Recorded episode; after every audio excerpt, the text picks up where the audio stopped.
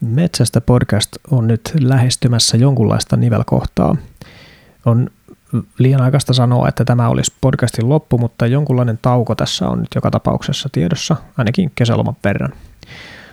Välitilin päätöksenä mä toivoisin, että kävisitte antamassa menneistä jaksoista kuulijapalautetta, ja sitä voi käydä lyömässä sisään osoitteessa metsastakirja.fi kautta podcast. Jos lähitulevaisuudessa tulee vastaan joku ajankohtainen teema, joka olisi sinusta sellainen, mistä kannattaisi tehdä podcast vaikka useampikin, niin laita sellaisten tekemisestä vihjettä vaikkapa Instagramin yksityisviestien kautta. Ja Instassa minut löytää nimellä Aleksi Lumme ja tunnuksella Tplexi. Ja nämä jaksothan internetissä säilyvät historian loppuun asti, tai niin kauan kuin internettiä riittää. Ja näin ollen eteenpäin auttaa myös suositukset jo sun kavereiden suuntaan. Eli jos oot löytänyt podcastista uusia ajatuksia, niin kerro tämän sarjan olemassaolosta muillekin sellaisella tavalla, joka sulle itsellesi parhaiten sopii. Viimeisenä jaksona ennen taukoa mä pureudun minun alusta asti mietityttäneeseen aiheeseen, eli metsästysvastaisuuteen. Mä käyn tässä podcastissa läpi sitä, minkälaista ilmiselvää metsästysvastaisuutta Suomessa on ja miten se ilmenee, kuinka yleistä se mahdollisesti on. Ja koska vastustus ihan harvoin syntyy tyhjiössä, niin pohdin tässä sitäkin, että mikä metsästäjän vastuu tässä kokonaisuudessa nyt sitten on. Ja lopuksi pohditaan vähän vielä sitä, että, että miltä metsästyksen tulevaisuus minun silmissäni näin tuoreen kaupunkilaisharrastajan näkökulmasta näyttää. Ja koska tämän ilmiön osapuolet on tässäkin tapauksessa ihmisiä, niin tämä retki aloitetaan kaivelemalla taas hiukan korvien väliä korvakäytäviä syvemmältä. Nykymaailmaa hahmotetaan aika usein erilaisten vihollisuuksien kautta. Ihmisten identiteetit on niin vahvoja, että, että niiden välillä syntyy helposti ristiriitoja. Ja siitä tässäkin keskustelussa pohjimmillaan taitaa olla kysymys. Ja tässä jaksossa me tarkastellaan sit sitä, että miksi tällä tavalla nyt sitten käy ja mitä siitä seuraa. Ja jos nyt joku haluakin ajatella, että vihollisia vastaan tässä nyt pitää taisteleman, niin siinäkin tapauksessa kannattaa olla tosi tarkkana, että mikä se vihollinen nyt sitten todellisuudessa on. Muuten voi käydä sillä tavalla, että niitä vihollisia tulee luotua sinne, missä niitä ei muuten olisi ensinkään. Tämä vihollisuuksien ja vihan syntyminen on niin periinhimillinen mekanismi, että tätä läpileikkausta metsästysvastaisuuden pitää tosiaan taustottaa pienellä populaaripsykologia-pläjäyksellä. Ihminen on laumaeläin. Me ollaan eletty ja selviydytty ryhmissä miljoonia vuosia koko homo sapiens-lajin olemassaolon ajan, joka taitaa olla vähän lyhyempi kuin vuosimiljoonia, mutta kuitenkin. Ja itse asiassa sosiaalinen oppiminen on yksi selkeimmistä asioista, jotka mitattavalla tavalla erottaa homo sapiensin muista eläinlajista. Me opitaan toisiltamme, kommunikoidaan ainakin eläimiin verrattuna valtavan tehokkaasti ja yksityiskohtaisesti, ja siksi ihmislaji on pystynyt yhdessä selviämään hengenvaarallisista haasteista ja vaikeista luonnonolosuhteista. Ja tämän selviämisen takana on ennen kaikkea luottamus – Ilman luottamusta oman hengen antaminen toisen käsiin ei ole mahdollista, ja siksi me on tarvittu keinoja tietää, että kehen me voidaan luottaa. Tai siis ne ihmiset, joiden luottamus oli liian herkällä väärässä kohdissa, niin ei jatkaneet sukua. Ja tämän kautta meillä on vahva tapa muodostaa selkeä rajaisia ryhmiä, jotta me voitaisiin olla varmoja siitä, että ketkä on meidän jengiä ja ketkä on muita. Kehen me voidaan luottaa ja kehen kannattaa suhtautua vähän epäilen tämä oma ryhmä luo turvaa ja muiden ryhmä on tietynlainen riski. Tässä podcastissa aiemmissa jaksoissa minä olen jutellut aivotutkija Katri Saarikiven kanssa tästä ilmiöstä ja siitä, kuinka tämän ryhmittelyn taustalla on pohjimmiltaan ihmisen empatiakyky, joka kyllä tuottaa kiintymystä omaan ryhmään, mutta sen kääntöpuolena muut alkaa vaikuttaa vihollisilta, ihan riippumatta siitä, että onko ne vihollisia vai ei. Tätä Aihetta sivutaan Rutger Bregmanin mainiossa kirjassa Humankind, The Hopeful History. Tätä kirjaa ei ole suomennettu, joten tässä pätkä alkuperäiskielellä hiukan sinne päin lausuttuna. In practical terms, empathy is a hopelessly limited skill. It's something we feel for people who we are close to. For people we can smell, see, hear, and touch. For family and friends, for fans of our favorite band, and maybe for the homeless guy on our own street corner. For cute puppies we can cuddle and pet, even as we eat animals mistreated on factory farms out of sight. And for the people we see on TV, mostly those the camera zooms in while sad music swells in the background. As I read Bloom's book, I began to realize that empathy resembles nothing so much as that of modern day phenomenon, the news. The news also functions like a spotlight. Just as empathy misleads us by zooming on the specific, the news deceives us by zooming in on the exceptional. One thing is certain a better world doesn't start with more empathy. If anything, empathy makes us less forgiving, because the more we identify with victims, the more we generalize about our enemies. The bright spotlight we shine on our chosen few makes us blind to the perspective of our own adversaries because everyone else falls outside our view. Tässä näkyy hyvin se, että empaattinen ihminen ei tämän takia ole automaattisesti sama asia kuin hyvä ihminen. Et voimakkaan empaattisella ihmisellä huomio suuntautuu tiettyihin asioihin, vaikkapa eläinten oikeuksiin, ja, ja samalla sen ulkopuolelle jäävät nyt tässä tapauksessa metsästäjät. Ja pimennossa siellä ilman mahdollisuuksia tulla ymmärretyksi sitten eletään. Empatia määrittää sen, että mitä me halutaan suojella, mutta myös sen, että mikä jää huomion, ymmärryksen ja arvostuksen ulkopuolelle. Ihminen on siitä poikkeuksellisen eläin, että meillä on tällainen empatiakyky ja oppimiskyky. Ja niiden vahvuudet liittyy juuri ryhmässä toimimiseen. Mutta tällä ryhmäytymisellä on myös kääntöpuoli. Se muodostaa ryhmäajattelua. Ja tämän hain ihan, kuulkaa Wikipediasta. Ryhmäajattelussa jokainen ryhmän jäsen yrittää sopeuttaa mielipiteensä vastaamaan muun ryhmän ajattelua – Yleisesti tämä näyttää olevan järkevä lähestymistapa, mutta se saattaa myös johtaa tilanteeseen, jossa ryhmä päättää yhteisesti toimenpiteestä, josta jokainen yksilö olisi ilman ryhmää päättänyt toisin. Eli tiivistettynä ihmiseläimellä on luontainen tapa muodostaa samanmielisiä ryhmiä, jotka parhaiten on loistavia suojakeinoja vihollisia vastaan, jos sellaisia vihollisia nyt todellisuudessa jossain on. Ja toisaalta ryhmässähän saa myös aikaan, to, aikaan tosi paljon enemmän kuin yksin näiden ryhmien vaarana on kuitenkin myös ajattelun kaventuminen ja vihollisuuksien muodostaminen kaikkien omaa ryhmään kuulumattomien kanssa. Ja tästä päästään nyt käsittelemään tätä metsästysvastaisuuden ilmiötä ja mahdollisuuksia siitä, että miksi se, se syntyy. Kun tätä metsästysvastaisuutta lähtee etsimään, niin, niin helpoiten sitä nyt löytää Facebookista. Ilmeisintä ja suorinta metsästyksen vastustusta löytyy muutamasta aiheeseen pyhitetystä ryhmästä. Esimerkiksi ryhmä Metsästyksen vastustajat Vol 1 aika selkeästi kommunikoi, että mistä on kysymys jo ryhmän nimessä. Ja ryhmän kuvauksessa tarkoitus tämän ryhmän olemassaololle tiivistetään näin. Ryhmän tarkoitus on vastustaa huvimetsästystä, salametsästystä sekä kaikkea laitonta, kautta laillista, julmaa, epäeettistä tai vastenmielistä toimintaa, mikä metsästyksen piiriin kuuluu – Ruoasta ja sitaateessa eettisestä riistalihasta mussuttavien on muistettava, että nykyajan metsästys ei liity ruokaan mitenkään. Joten voitte jättää ne piipitykset omiin riistahippifoorumeihinne. Metsästys on puhdasta huvitappamista lisälaitteen ja härvelein, sillä ei ole eettisyyden kanssa mitään tekemistä. Metsästys nykyaikana ei liity ruokaan millään tavalla. Kyse on tappamisen ilosta ja sadismista – Esim. siitä, että tapetaan oma metsästyskoira ja aletaan vinkua kaatolupaa susille ja päälle vielä korvaukset vahingoista. Ajetaan moottorikelkoilla ja autoilla eläinten yli.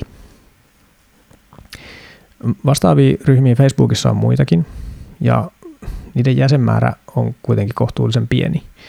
Ehkä jollain huumorihorisonttia vääristävällä tavalla, niin ryhmä metsästyksen vastustajien vastustajat on kooltaan isompi kuin yksikään näistä vastustusryhmistä. Paljon suurempaa väkimäärää on houkutelleet ryhmät, jotka eivät ensisijaisesti vastusta metsästystä ainakaan aivan näin suoraan kuin tuossa äsken kuvasin, vaan puolustavat eläinten oikeuksia. Ja äkkiä ajatellen metsästys ja eläinten oikeudet kuulostaa tietenkin olevan ristiriidassa. Syvempi tarkastelu paljastaisi ehkä paljon kiinnostavampaa totuutta, mutta vihollisuuksien lietsominen ja ryhmäajattelu estää tarkemman tarkastelun kyllä varsin tehokkaasti. Erityisen pinnalla tällaiset eläinten oikeuksia kannattavat ryhmät oli tässä alkuvuodessa nostaessaan esiin häjään pienpetokilpailun, josta podcastin katalogista löytyy useampikin jakso.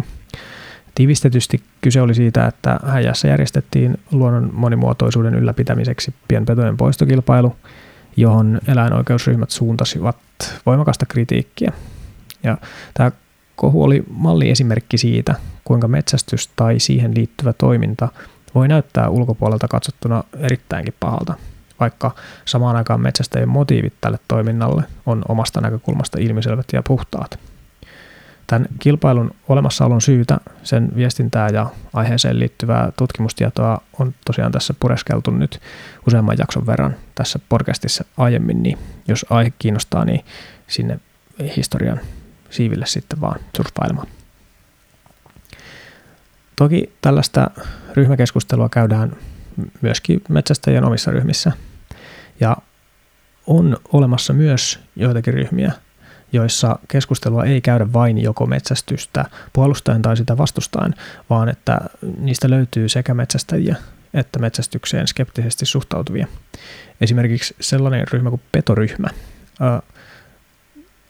on sellainen, jossa aihetta käsitellään sekä puolesta että vastaan. Ja tällainen keskustelu olisikin minusta paljon toivottavampaa, toivottavampaa kuin pelkkä oman porukan selkään taputtelu, joskin kyllähän selkään taputtelullekin tietty paikkansa aina on. Vaikea, vaikeaa tämä keskustelu on, koska teksti välittää merkityksiä internetin yli hirmu huonosti. Kuten sanottu, niin meillä on vahva tarve tulkita, että onko tämä kirjoittaja siellä näytön toisella puolella niin meidän jengiä vai, vai muita. Ja tämä tulkinta tehdään aina puutteelliseen tietoon perustuen. Et ei, ei siitä pelkästä tekstistä pysty päättelemään ihan kauheasti, mutta mieli ja tämä nimenomaan tämä halu selvittää, että ootko se nyt meitä vai teitä, niin se täyttää niitä tekstin aukkoja ja yleensä aika negatiivisilla tulkinnoilla. Eli jos, jos tällaisen ryhmän kirjoittaa vähäkään kriittisen kysymyksen metsästykseen liittyen, niin leimakirveshän siinä heilahtaa sit hyvinkin helposti ja silloin keskustelu pahimmillaan muuttuu vaan vääntämiseksi. Kasvotusten tällä tavalla käy paljon harvemmin, joskin on se silloinkin mahdollista. Mä oon kyllä itse huomannut omalta kohdaltani sen, että, että mä oon ollut valmis tuomitsemaan tällaisen internet-keskustelukumppanin tekstin perusteella tosi nopeasti. Mutta sitten mulla on ollut mahdollisuus tavata näitä samoja henkilöitä esimerkiksi tämän podcastin tiimoilta – ja niissä keskusteluissa kuva siitä ihmisestä on ihan täysin erilainen. Ja tämä pätee minun kohdallani metsästäjiin kuin metsästystä kritisoiviinkin. olen kirjassa kuvannut sellaisen tarinan, jossa vanhempi metsästäjä otti Facebookissa hyvin kärkkäästi yhteyttä tai kritisoi ajatuksia siitä, että minkälaista kirjaa tässä ollaan kirjoittamassa. Ja sitten kun soitin tälle kaverille, niin sieltä löytyi tosi hyviä ajatuksia ja hy- hyvät perusteet sille, että mitä, mitä huolta hänellä nyt sitten ajatuksissaan olikin. Ja tätä huolta ei koskaan päästä käsittelemään tekstillä, vaan se jää aina sillä riitelyn tasolla. Ja se on minusta surullista. Tässä on yksi inhimillinen tekijä, joka näissä Facebook-keskusteluissa on syytä aina tiedostaa. Ihmisillä on harmillinen tapa toimia tunteen ohjaamina siten, että kun tunne tönäsee meidät johonkin suuntaan, niin vasta sen jälkeen järki astuu remmiin.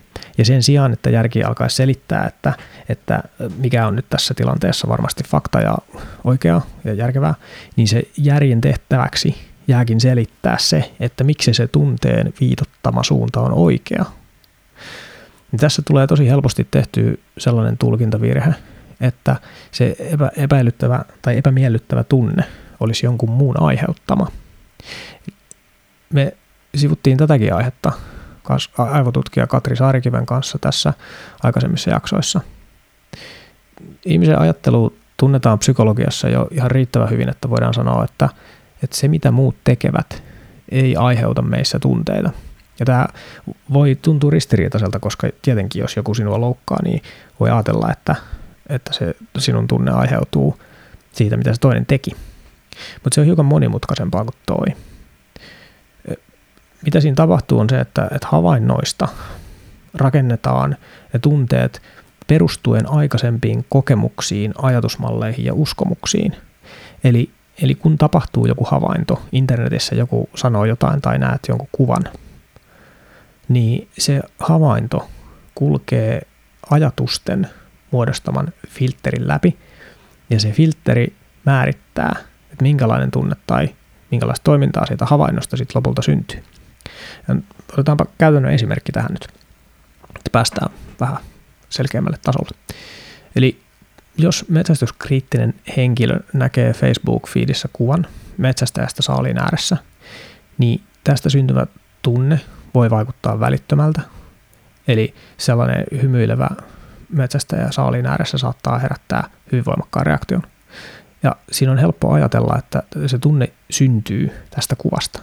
On kuva, josta seuraa tunne. Ja totta kai se havainto tai se kuva on tässä jonkunlainen tekijä. Mutta se ei se tapahtuma tai se havainto, se kuva itsessään ei synny tästä tunnetta, vaan se, että minkä, miten sitä tapahtumaa tai tätä kuvaa tulkitaan. Ja tästä todistaa sekin, että jos metsästäjä puolestaan näkee fiilissään tämän ihan täsmälleen saman kuvan, niin siitä syntyvä tunne niin on täysin erilainen. Siinä missä metsästyksen vastustajalle voi syntyä välitön voimakas kuvatus, niin metsästäjälle taas sitten voi syntyä vaikkapa ihailua. No, kumpi näistä tunteista sitten on, on oikea? Ja kompa kysymys. Vastaus on, että molemmat tunteet on tuntijalle totta, vaikka ne olisivat päinvastaiset. Siksi pelkästään tunteesta on lähes mahdotonta päätellä oikeastaan mitään oikeasta ja väärästä. Tässä mainitsemassani äijään pienpetokilpailussa tällä aika voimakkaasti kuitenkin tehtiin ja melkoisilla painokertoimilla. Metsästäjillä tai ainakin minulla tunteet hyppää pintaan puolestaan, jos jossain tulee vastaan metsästykseen tietämättömyyden kautta torjuvasti suhtautuvia huonosti perusteltuja mielipiteitä. Eli tässäkin minä tunnustan olevani hyvin herkällä, kun näen jotain sellaista, joka painaa minussa tätä nappulaa. Ja se johtuu nimenomaan juuri tästä samasta ilmiöstä. Kyse ei ole siitä, että, että, että jos joku kirjoittaa kirjassaan metsästyksestä negatiivisesti, että se kirjoitus itsessään olisi mikään minun tunteideni syy, vaan se, että minä yhdistän sen kirjoituksen johonkin suurempaan ilmiöön, vaikka siihen kuvitelmaan siitä, että kaupunkivihreät vihaavat minua. Niin tämä tulkinta on se, mikä sen tunteen sitten loppujen lopuksi synnyttää. Tunteiden vahvuus yleensä on siinä, että ne on monesti hyödyllisiä vihjeitä siitä, että mitä kohti minun kannattaa mennä tai mistä mun kannattaa mennä poispäin. Mutta tämä ei, kuten sanottua, toimi mitenkään aukottomasti, vaan voi olla, että mun historiassa on semmoisia aikaisempia kokemuksia, jonka takia minä pakenen sellaisia asioita, joita kohti mun olisi parempi mennä.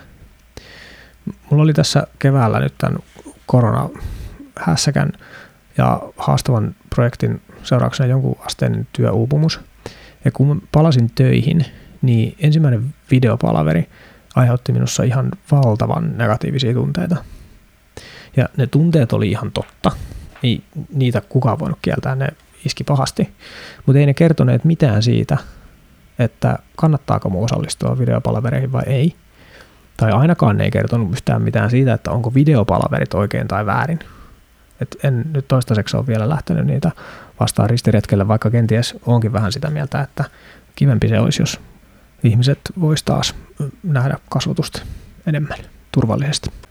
Mä olisin voinut syyttää noista tunteista myös työkavereita, mutta ei sekään olisi ollut rehellistä. Paljon vaikeampaa, mutta paljon hyödyllisempää oli tutkia sitä syntynyttä tunnetta ja miettiä, että mitenköhän tässä nyt on tällä tavalla päässyt käymään. Mistäköhän tässä oikein on kysymys, mistä tämä tunne kertoo ja mikä osa siitä on totta ja mikä ei. Voihan olla, että tunteet kertoo monelle, että metsästys ei ole meille oikea laji, eikä pidäkään olla. Tappaminen voi tuntua niin pahalta, että sen ääreen ei pysty mitenkään hakeutumaan. Eikä siinä ole mitään väärää. Silloin sen ääreen ei kannata hakeutua. Siinä mennään vikapaikkaan silloin, kun tästä epämiellyttävästä tunteesta syytetään muita katsomatta peiliin lainkaan, ja ennen kaikkea silloin, kun pelkän tunteen perusteella aletaan vaatia rajoituksia niille muille, joista tämä oma paha olo näennäisesti syntyy.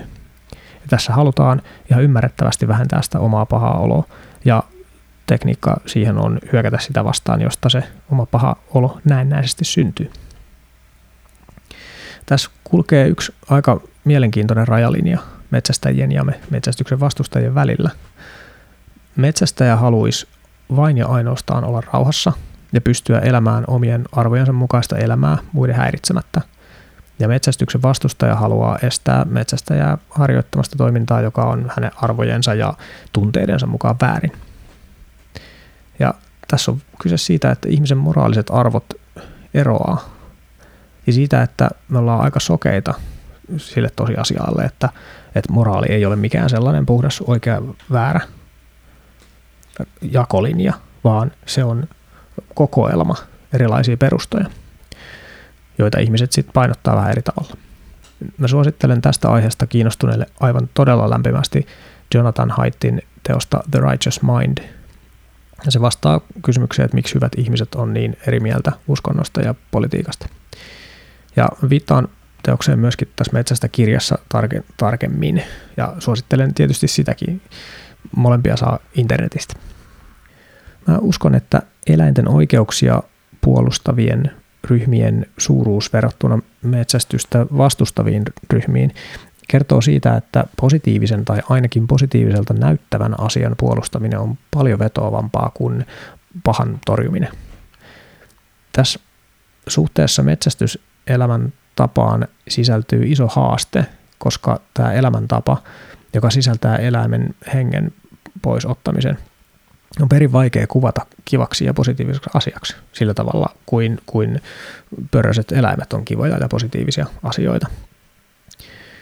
Ihmiset tuntee vetoa helppoihin ja nopeasti ymmärrettäviin asioihin, ja metsästykseen liittyvät positiiviset puolet on paljon vaikeammin kuvattavissa – Metsästyksen ymmärtäminen vaatii luonnon karuuden realistista tuntemusta ja hyväksymistä, kykyä nähdä metsästäjän pään sisälle ja rehellisyyttä omien valintojen suhteen esimerkiksi ruoan näkökulmasta. Eikä mikään näistä ole helppo asia. Eikä rehellisyys ole mukavaa. Se sattuu aina. Kauniiden eläimien kaikilla keinoilla suojeleminen on paljon helpommin pikatulkintaa varten positiiviseksi paketoitavissa. Ja tämä monesti tuntuu metsästäjistä aika epäreilulta, mutta ei sitä miksikään muuttaakaan voi. Se tulee ihmisen perusluonnosta. Ja tämä kannattaa kuitenkin tiedostaa, kun tässä vähän myöhemmin tässäkin jaksossa mietitään, että mitä metsästäjän sitten kannattaisi tehdä. Tässä vaiheessa jo toistettakoon, että hyvän vahvistaminen toimii paremmin kuin taistelu pahaa vastaan. Näin on siksi, että pitämällä ihmisiä vihollisena ja näyttämällä sen pystyy motivoimaan ihmisiä vastustamaan minua paljon voimakkaammin. Mutta ihminen on siitä kierro eläin, että aggressio vahvistaa vastarintaa. Tässä on olemassa vahvaa tutkimusnäyttöä nimenomaan tästä. Toisessa maailmansodassa vallitseva strategia vihollisen tahdon murtamiseen oli ajatus siitä, että kun me pommitetaan siviilikohteita tarpeeksi rajusti, niin niiden siviilien tahdon uskottiin murtuvan ja sitten ajateltiin, että ne pakottaisi johtajansa antautumaan. Kävi täysin päinvastoin. Kun pommitettujen kaupunkien asukkaita haastateltiin, kävi ilmi, että nämä pommitukset yhdistivät kansaa yhteisen vihollisen torjumiseen. Ja siitä oli sekin seuraus, että pommitetuissa kaupungeissa Saksassa sotateollisuuden tuotanto nousi merkittävästi nopeammin kuin niissä kaupungeissa, joita ei pommitettu. Tämä ihmisten yhtenäisyys ja yhteisen viholliskuvan luominen ja vääryyden kokemus on valtavia asioita. Samoin tämä metsästyksen vastustaminen luo yhtenäisyyttä, joka vaikeuttaa metsästyksen vastustamista. Mun motivaatio puhua metsästyksestä syntyi hyvin pitkälti siitä, kun mä törmäsin Facebookissa yhden tutun aika aggressiivisesti metsästystä vastustavaan kommenttiin, jossa metsästäjä kohdeltiin varsin kohtuuttomalta ja vielä sanottiin erikseen, että tähän ei sitten tarvitse mitään puolustuspuheenvuoroja kertoa, poistan ne kaikki. Tämä tuntui minusta kohtuuttomalta, se vaikutti väärään tietoon perustuvalta ja se loi minulle halun tehdä sille asialle jotain. Minä kirjoitin aiheesta kirjan ja nyt minä teen sitä tästä aiheesta podcastia. Kaikki tämä vaan siksi, että minua ja minulle tärkeitä ihmisiä vastaan hyökättiin. Ja tämä täsmälleen sama toimii myös toiseen suuntaan. Että jos metsästäjä uhkailee aggressiivisesti, seuraus siitä ei ikinä ole kotiin luikkiminen, vaan paljon voimakkaampi vastustus kaikilla käytettävissä olevilla keinoilla. Välillä tekemällä pientä kiusaa ja välillä ihan, ihan kunnollista haittaa ja tuhoa. Tämä halu vastustaa voi syntyä joskus vääristä ja virheellisistä tulkinnoista, jotka on aivan täysin keksittyjä, tai vaihtoehtoisesti ihan kohtuullisista puolustusreaktioista, vaikkapa just tällaista metsästäjän aggressiivista käyttäytymistä kohtaan. Tai ihan vaan vaikka siitä, että jos on kohdannut vaikkapa metsästäjän humalassa jossain metsässä, niin kyllä se tiettyjä ajatuksia herättää. Monesti voi olla vaikea tunnistaa, että onko alkusyy tällähän vastustukseen niin joku kohtuullinen vastareaktio johonkin epämiellyttävään vai joku aivan täysin laukalle lähtenyt tulkinta, joka ei ole oikein kosketuksessa todellisuuden kanssa. Tämmöinen mieto väärintulkinnastakin alkanut metsästysvastaisuus voi kuitenkin ajan saatossa päättyä Facebook-aktivismiksi tai ihan suoraksi rikollisuudeksi metsästäjä vastaan. Ja aina kun näitä äärimmilleen kiristyneitä reaktioita, reaktioita tarkastelee, niin ne näyttää aina ihan täysin kohtuuttomilta ja älyttömiltä. Mutta niiden älyttömien reaktioiden takana on kuitenkin aina pitkä polku pieniä tekoja ja ajatuksia, jotka on ikään kuin vieneet koko ajan enemmän ja enemmän siihen suuntaan, että tämä on nyt oikein. Ja jos jokaisella kerralla niihin tekoihin on vastattu hyökkäävästi ja torjuvasti, ja minä olen tähän ihan yhtä syyllinen kuin kaikki muutkin, niin se ongelma pahentuu. Esitin kahdessa metsästäjäryhmässä kysymyksen siitä, minkälaista metsästyksen häirintää metsästäjät on kohdanneet.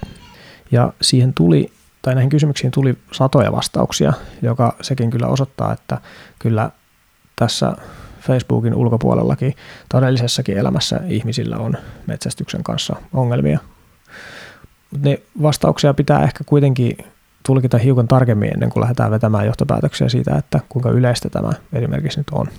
Mutta aloitetaan muutamalla lainauksella, jotka kuvaa sitä, että minkä tyyppistä se häirintä sitten yleisimmillään on.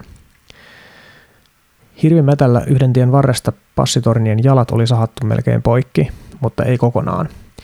Tarkoitus oli varmaan saada metsästä ja ylös torniin, että sitten vasta kaatuisi. Vaan yksi torni oli vahingossa saattu liian pitkälle ja se oli kaatunut omia aikojaan. Siitä huomattiin tämä tihotyö. Muuton olisi voinut käydä jollekin huonosti.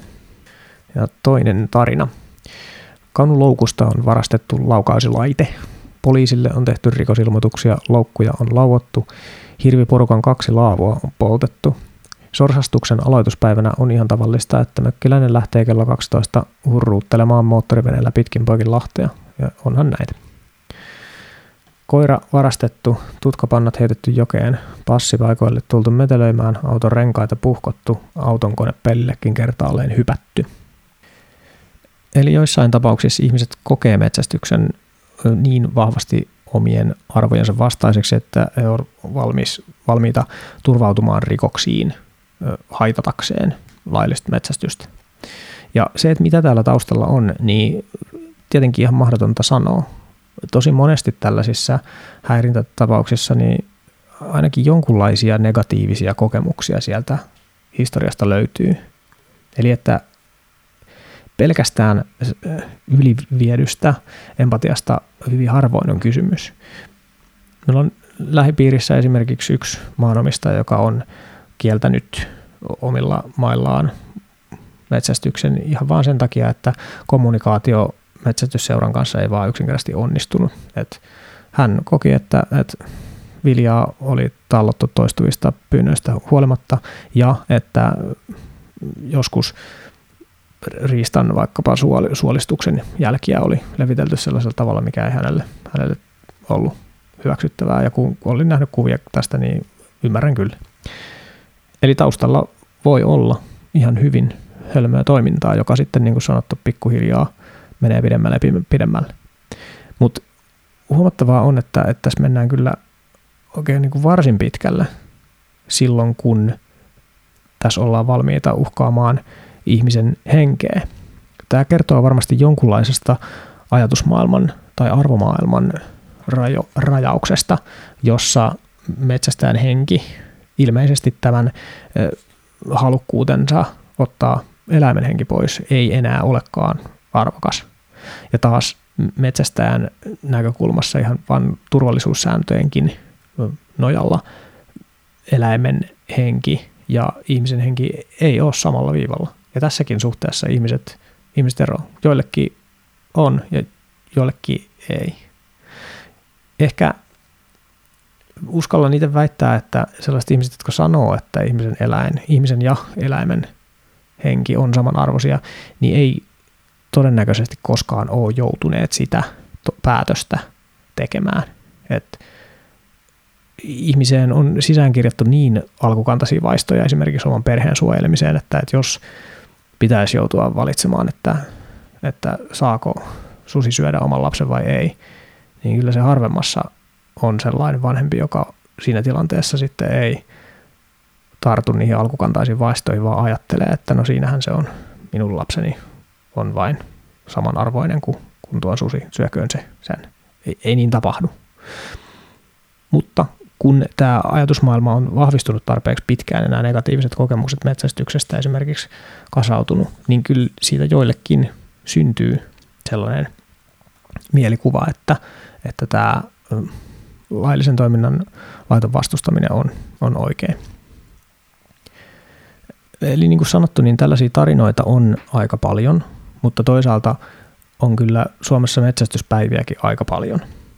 Eli siinä kommenteissa toistui myöskin se, että, että ei niitä, näitä häirintätapauksia ole monelle tullut vastaan lainkaan, eikä niitä niillekään, joilla niitä vastaan tulee, niin nyt aivan mitenkään päivittäin tietenkään vastaan tuu, vaan että ne on ehkä jotain sellaisia yksittäisiä harvinaisia tapauksia, jotka kyllä ehdottomasti porautuu mieleen. Tässä on, uskallan tehdä sellaisen väitteen, että, että metsästyksen tämän tason häirintä on Suomessa harvinaista, mutta harvaa muuta harrastusta nyt kuitenkaan häiritään ihan näin radikaaleilla keinoilla, joten kyllä tämä ihan merkittävä ilmiö siltikin on. Ja jokainen tällainen tapaus tuntuu tietenkin metsästäjästä täysin kohtuuttomalta, ja se taas ruokkii sitä metsästäjän viholliskuvaa tai mielikuvaa siitä, että, että kyllä näitä vastustajia nyt selvästikin paljon josta, joka puolelta löytyy. Näiden metsästystä vastustavien asenteiden syistä alkaa silti paljastua sellainenkin kulma, että, että häirintäkysymysten vastauksen vastausten joukossa oli myös metsästäjien toisiin metsästäjiin kohdistamaa häirintää. Eli metsästysseurojen välissä tai sisälläkin valitettavasti joskus on henkilöriitoja, joiden käsittely ei voi sanoa menee mitenkään erityisen kypsällä tavalla. Tämä tietenkin vahingoittaa metsästystapahtumien lisäksi myös ulkopuolisten kuvaa metsästyksestä. Kuka haluaa lähteä mukaan sellaiseen toimintaan, jossa jossa oma porukka sabotoi omaa porukkaa. Ja tässä päästään nyt tämän podcastin tärkeään toiseen aiheeseen, siihen, että mikä on metsästäjien vastuu kaiken tämän keskellä.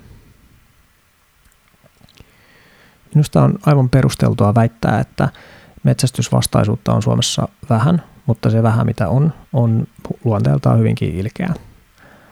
Mun arvio tästä yleisyydestä syntyy oman vähäisen kokemuksen lisäksi myös Riistakeskuksen tekemän tutkimuksen perusteella, jossa viimeisin kyselytutkimus on tehty vuonna 2018 ja siinä 68 prosenttia kansasta suhtautui metsästykseen myönteisesti tai erittäin myönteisesti.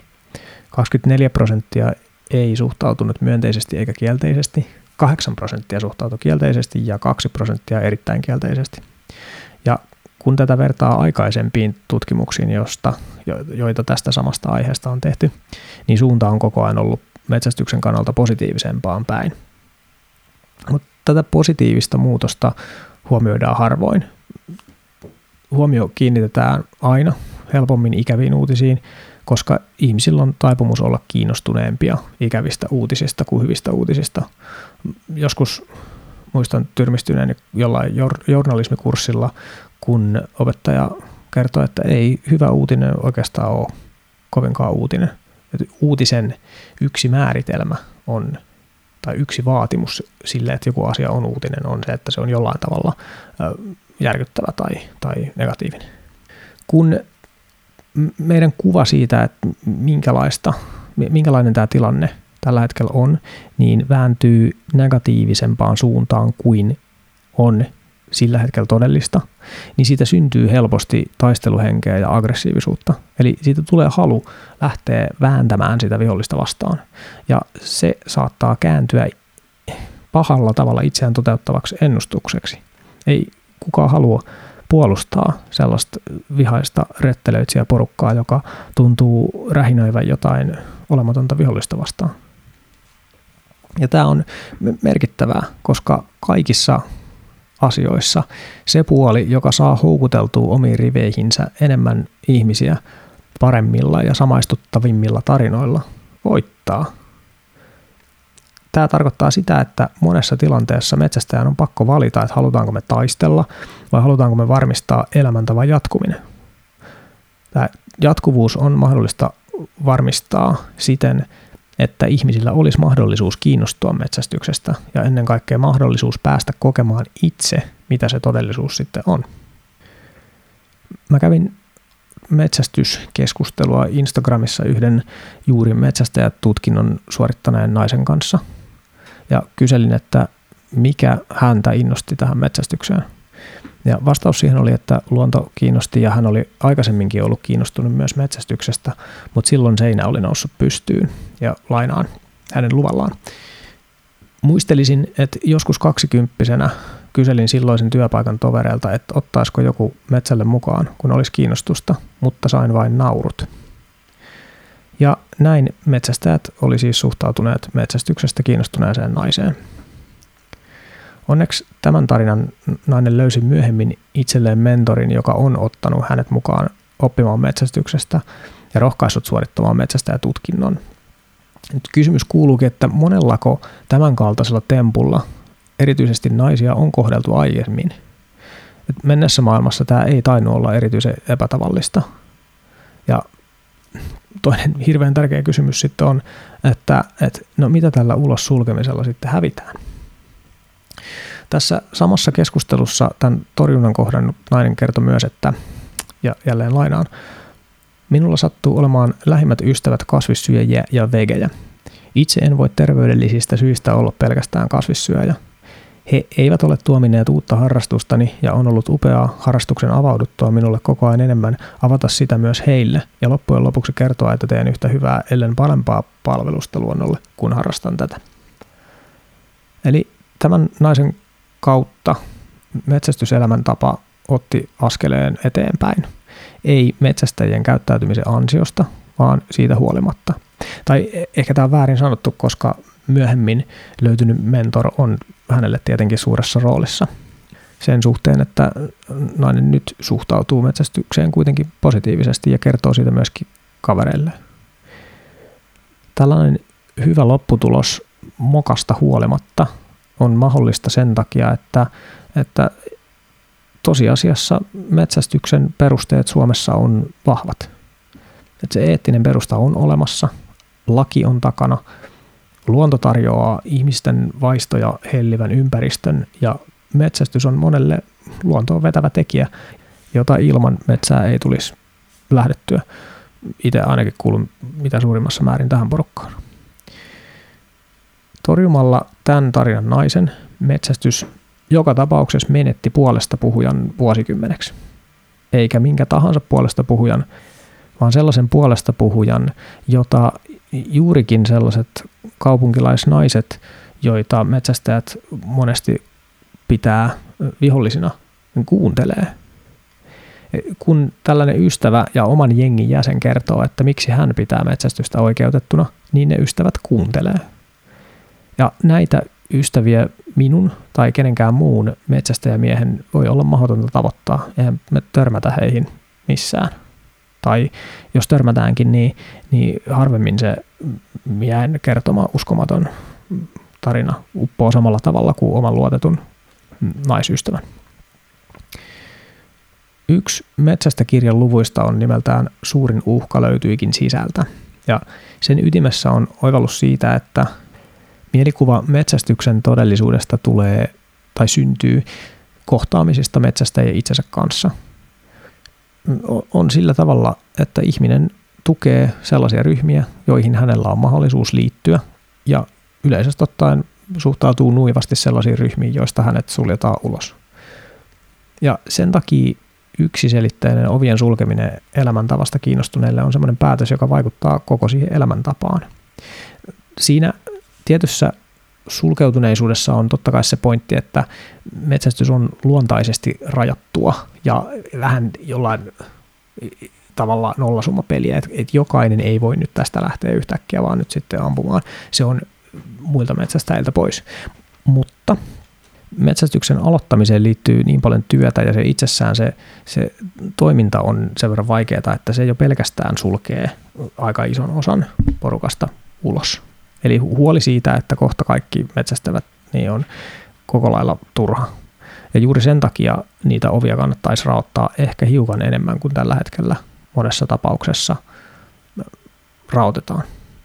Ja jos ne ovet pidetään kiinni, niin eipä siinä sitten tarvitse myöskään ihmetellä, että minkä takia väki jahdissa monessa seurassa vähenee kyllä sitä mukaan tulemisen kynnystä kannattaisi monessa tapauksessa laskea. Et ei poistaa kokonaan eikä tietenkään olla vaatimatta kunnollista panostusta siihen seuratoimintaan, mutta kyllä sitä laskea sitä kynnystä voi. Et me voidaan metsästäjänä suhtautua sellaisiin ihmisiin, jotka on kiinnostuneita tästä elämäntavasta niin kunnioittavasti.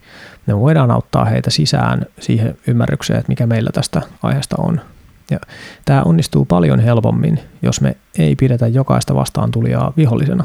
Ja se on järkevää siinäkin mielessä, että jokainen vastaantulija ei todellakaan ole vihollinen. Ja mä nauhoitan tätä nyt suurimmasta kuvitellusta vihollisuuden pesästä Helsingin keskustasta ihan kiveheiton päästä tuosta eduskuntatalosta, eikä täällä niitä vihollisia vaan näy eikä kuulu, ellen minä lähden niitä nyrkit pystyssä itse luomaan mä en tässä myöskään sano, että, että metsästäjä nyt pitää niellä ihan mitä vaan ja olettaa, että kaikki on ystäviä, kun ei se niinkään ole. Tärkein yhteiskunnallinen asia, johon metsästäjän kannattaa olla herkällä ja aktiivinen, on lainsäädäntö.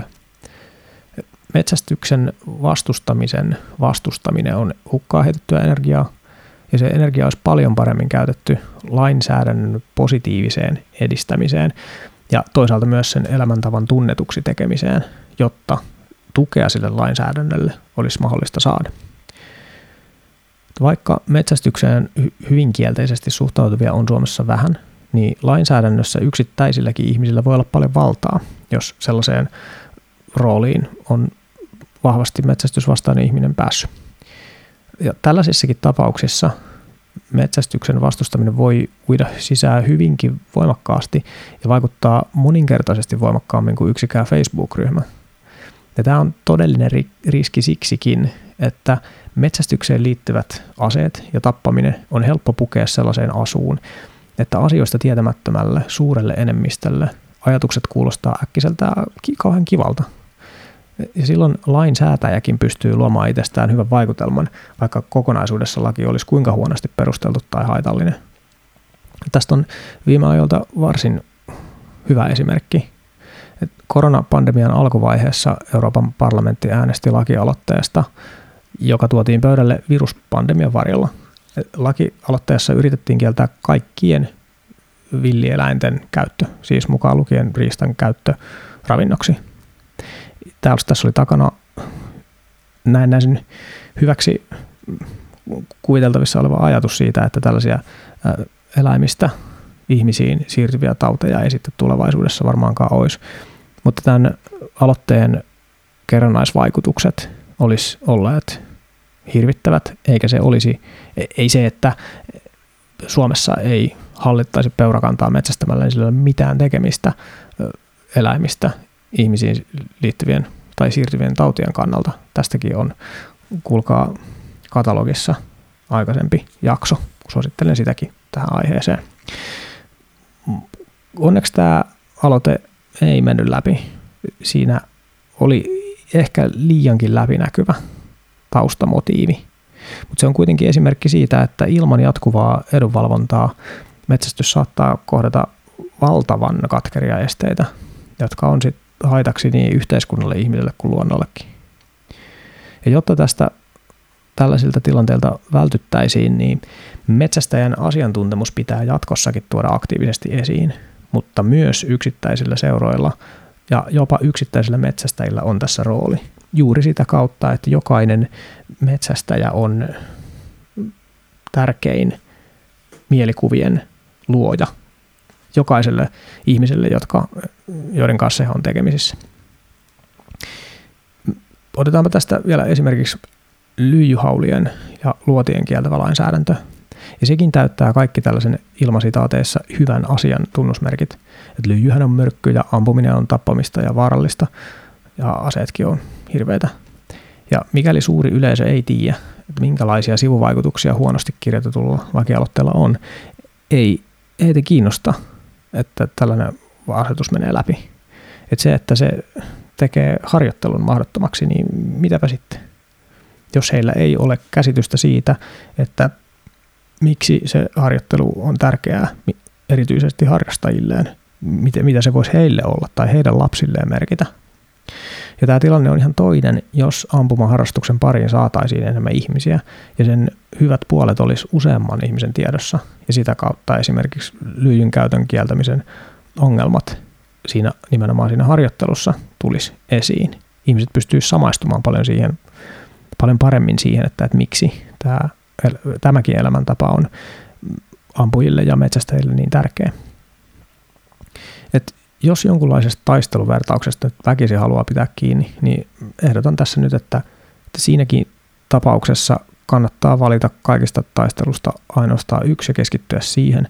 Ja mun ehdotus on, että se taistelu olisi sitten paremman lainsäädännön puolesta ja se paras tapa tehdä sitä taistelua on ottaa mahdollisimman paljon ihmisiä mukaan, jotta heillä olisi mahdollisuus ymmärtää, että mistä metsästyksessä ja ammunnassa yleisestikin on kysymys. Et tässä nykymaailmassa, jossa meidän oma kansallinen lainsäädäntö on riippuvainen esimerkiksi Euroopan unionista, tämä tilanne on tietenkin vaikea, mutta ei se silti mahdoton ole. Että jos metsästäjät osoittaa olevansa luottamuksen arvoisia, jos me toimitaan johdonmukaisesti ja lainkuuliaisesti, luontoa kunnioittaen ja sen monimuotoisuutta parantaen muillakin keinoilla kuin pelkästään vaan ampumalla haitallisiksi kutsuttuja eläimiä.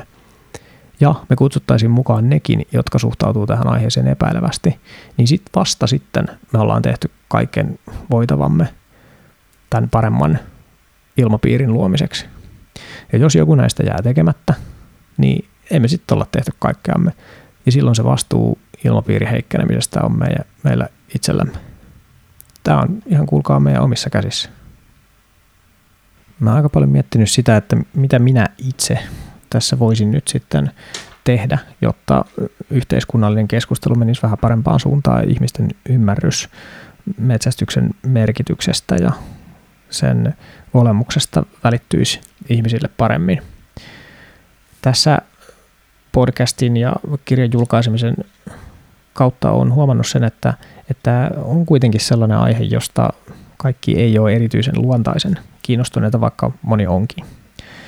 Ja siksi mä oon harkinnut aika pitkään sellaista vaihtoehtoa, että seuraavaksi mun tekisi mieli ainakin kokeilla, käsitellä seuraavaksi vähän jotain muuta aihetta, johon metsästys kyllä sinällään liittyy. Mä oon nyt valmistellut podcastia isyydestä, siitä, että minkälaista touhua tämä tämmöinen moderni tasa-arvoon tähtäävä mieheys ja isyys on ja minkälaisia haasteita siihen liittyy. Mä oon vahvasti sitä mieltä, että, että isyys on sellainen aihe, josta ei ollenkaan ole tarpeeksi puhuttu vielä. Vanhemmuus on, on edelleenkin syystä tai toisesta niin aika vahvasti äidin puolelle painottunut ja siinä on monta asiaa, mikä voisi olla vähän toisinkin. Mutta en myöskään ole ollenkaan vakuuttunut, että se semmoinen jotenkin tasa-arvounelma, jota taas sitten paljon täällä nyt vaikka erityisesti Helsingin suunnasta nyt sitten maailmalle myydään, niin että sekään olisi täysin ongelmaton.